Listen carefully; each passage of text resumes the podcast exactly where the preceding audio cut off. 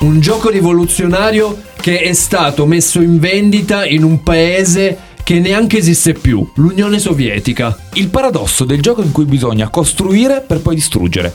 Riuscì a oltrepassare tutti i confini politici e conquistare l'intero mondo. Convertito in versioni per console, portatili, smartphone, cellulari, addirittura MP3. Sì, stiamo parlando del mitico Tetris. Noi siamo Ale Ale e questo è quello sbronzo di Mario Bros.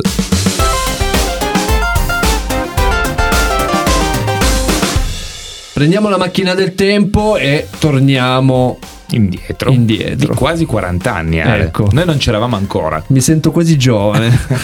Esattamente nell'84 eh, qualcuno creò un gioco il cui nome è la sincrasi delle parole tetramino e tennis.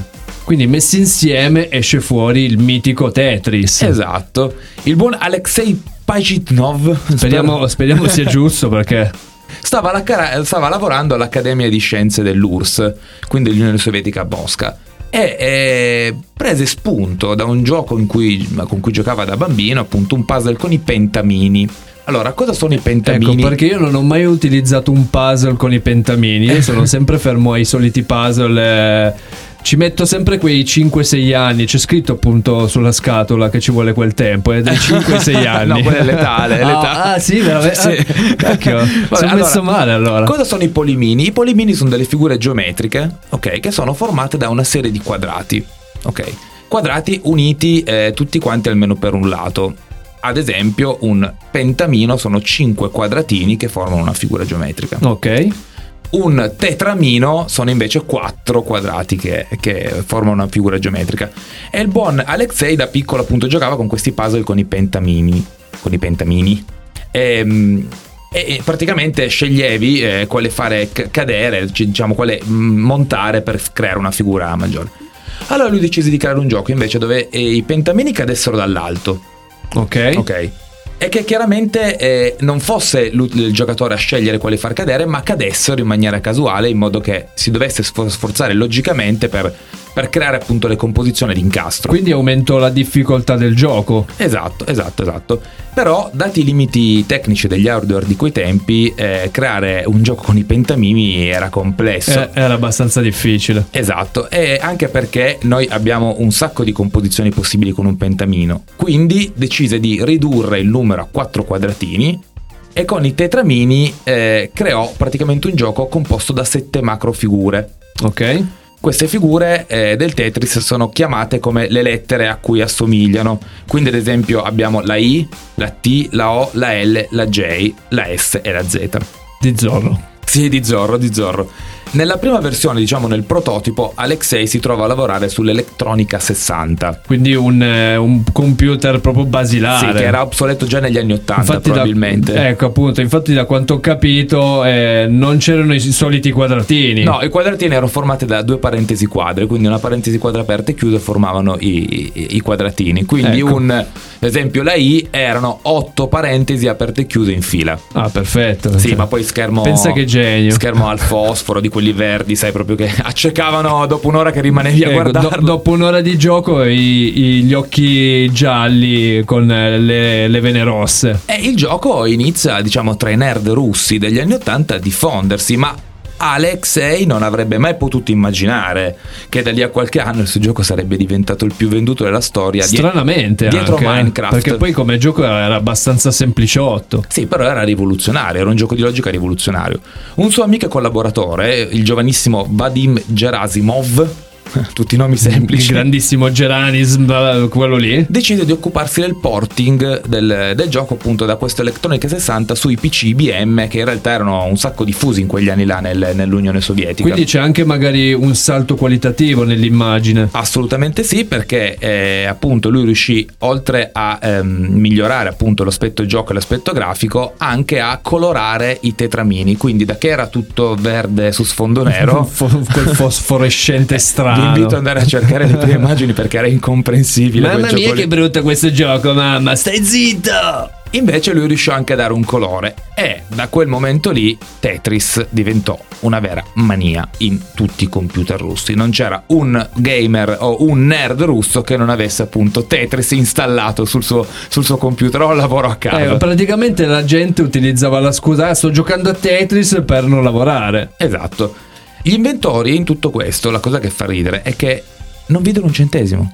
Cioè, Eh già, perché appunto è, è nell'Unione Sovietica con eh, la dittatura comunista. esatto, siccome I, sic- i computer erano delle- dell'Unione Sovietica, Esatto. giustamente lei dice tu usi i miei computer, eh, quindi i soldi me li acchiappo io, bello mio. Esatto, quindi siccome era stato programmato su dei computer di proprietà del governo, la proprietà intellettuale del gioco era del governo. Inizia quindi una battaglia serratissima tra Pajitnov e il governo ru- sovietico. Peggio di una, di una storia da film. Finché nel mille... sì, esatto, una storia di spionaggio incredibile, fatta a colpi di intercettazioni, di accordi segreti con case estere, una roba, una roba incredibile. Sarebbe figo però un film su una cosa del genere. Sarebbe fighissimo. Nell'88 finalmente Tetris riesce a varcare, diciamo, la cortina di ferro, il, il blocco comunista e a... E sbarca in America. e sbarca in America e in Inghilterra, appunto, e si hanno appunto grazie alle conversioni per i mh, computer casalinghi più diffusi dell'epoca, come il Commodore Amiga, l'Atari ST e gli Apple II. Un certo Hank Rogers, che era un programmatore un pochino fuori, di origini olandesi, americano, che era immigrato in, in Giappone per amore, Cioè, pensa a te. vede a una fiera, a una mostra, vede Tetris e per lui diventa una mania, diventa una droga. E dice ciumbia, guarda che bello questo gioco. avrà detto sicuramente ciumbia. Quindi il buon Hank che collaborava con Nintendo Giappone eh, si fa ricevere da, dal, dai capoccia. dai capoccia di Nintendo e dice dovete assolutamente acquistare questo gioco, questo gioco deve diventare nostro. I buoni Gunpei Yokoi e Shigeru, Shigeru Miyamoto di Il cui nostro amatissimo Shigeru Miyamoto. abbiamo parlato e sta parlato, si accorgono che quel gioco potrebbe diventare perfetto per essere venduto insieme alla loro nuova console portatile. La Game Boy. Esatto. Cioè, m- quale miglior gioco per iniziare le vendite del Game Boy? Quindi facilità, gioco di logica, immediatezza, avevano già visto che quel gioco in un futuro avrebbe venduto solo 35 milioni di copie. Che tra l'altro è il gioco più venduto dopo forse Minecraft. o Esatto, forse sì. prima di, gra- di Minecraft. No, no, dopo, Dopo- Minecraft, sì, sì, sì, dopo Minecraft è il gioco più venduto di E tutti i Minecraft è abbastanza di questo periodo, Esatto. cioè non è vecchissimo Esatto. Minecraft. Allora cosa fa Nintendo? Eh, contrariamente alle altre aziende che intanto si stavano cercando di accordare con Alexei in maniera segreta, va direttamente, parte e gli avvocati Nintendo con un bel aereo finiscono a Mosca. Ecco. Tra l'altro, Ce, arri- ce l'hanno però sta cosa, sti giapponesi, di fare sempre le cose sotto banco senza dire niente a nessuno, eh. Esatto, vanno a Mosca tra l'altro sfiorando anche l'incidente diplomatico perché in quegli anni non è che ci si potesse muovere così liberamente E vai con la quarta guerra mondiale per un gioco. in territorio russo, ma riescono a stipulare un accordo con il governo russo per i diritti di Tetris sulle loro console, fisse e mobili.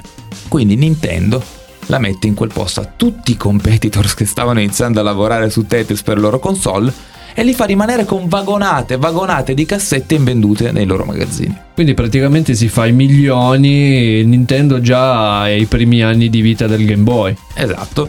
Passano gli anni, quindi chiaramente poi la battaglia legale va avanti perché il buon Alexei eh, non ci sta a non avere proprietà intellettuale del Eh suo beh, gioco. giustamente, io mi faccio il culo per programmare un gioco che poi viene venduto in tutto il mondo e non acchiappo manco 100 lire. Esatto, e dopo dieci anni, con l'aiuto appunto del- di Hank Rogers, riesce a Che è, il, acquisire. che è l'olandese Sì, sempre lui. che si è fatto le mille storie. Esatto, riesce ad acquistare i diritti nativi di Tetris, Ah, finalmente. creando la Tetris Company. Ah, Morale della tutto favola? bene ciò che finisce bene. Entrambi ora vivono di rendita sui diritti Ma milionari pensa di te, con, con un gioco solo, cioè questo ha battuto tutti facendo un gioco solo. Sì. Ci sono delle curiosità, perché poi Tetris chiaramente ha creato una marea di seguaci, di persone che sono sfidate nella storia a battere il record. E io sono uno di quelli, ce l'ho anche sul cellulare Tetris. Esatto, nel 2009 andiamo in America. Robert Mihara, Ok? non so esattamente chi sia, comunque sicuramente un appassionato di Tetris, ma il suo obiettivo è quello di creare un vero e proprio campionato di Tetris ispirato sull'onda del celebre Nintendo World Championship degli anni 80, quindi i famosi le Olimpiadi di videogames della Nintendo. Quindi Dopo- cosa crea? Quindi cosa crea? Fa una ricerca, cerca i migliori giocatori di Tetris di tutta l'America e dopo un anno lancia la prima edizione del Classic Tetris World Championship. Ed è stata documentata, quindi questa gara famosa del 2009, la Direttamente da lui trovate- di- anche. direttamente da lui in un documentario che si chiama Ecstasy of Order, The Tetris Masters. Madonna, The Masters of Universe. Esattamente sì. Nonostante la versione per NES, quindi la versione per Nintendo, eh, avesse un punteggio massimo previsto, ok, definito come eh, max out di 999.999 punti, punteggio che è stato raggiunto da pochissimi fenomeni Sì, assoluti. anche perché arrivi a un certo punto, più vai avanti nei livelli, più i mattoncini scendono giù cattivi, Esatto, velocissimi. esatto. È quasi impossibile finirlo. In realtà c'è stato uno studio matematico. Quindi, nonostante Tetris con l'andare a celeri, quindi faccia in modo che il, il giocatore diventi sempre più difficile andare avanti, dei matematici hanno definito che anche se si giocasse per tutto il tempo a livello base, senza alcuna difficoltà, prima o poi la partita di Tetris finirà sempre con la sconfitta dell'utente. Giusto. Perché eh. nella casualità della sequenza di pezzi c'è una sequenza determinata di, pe- di pezzi S e Z per i quali è impossibile costruire gli incastri e quindi automaticamente si raggiunge la, la vetta. Quindi praticamente cosa succede? Il computer si rompe le balle, vi dice voglio stare un attimo tranquillo, cosa faccio? Ti mando tutti i, tetramini delle balle così tu te la pigli in der chap e non Esatto, vinci. Esatto. E pensa che ci furono persone così infognate di Tetris che addirittura i giocatori più, più assidui eh, si notò che iniziarono a sviluppare eh, dei modi di ragionare che li portavano praticamente ad applicare nel mondo reale le logiche del gioco.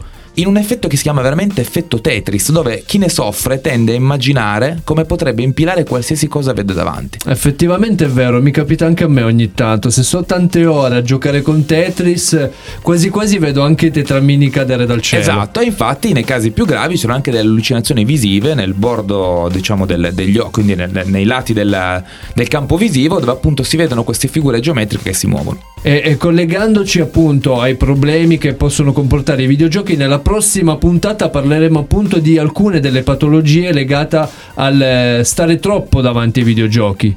Noi siamo Ale Ale e questo è quello sbronzo di Mario Bros.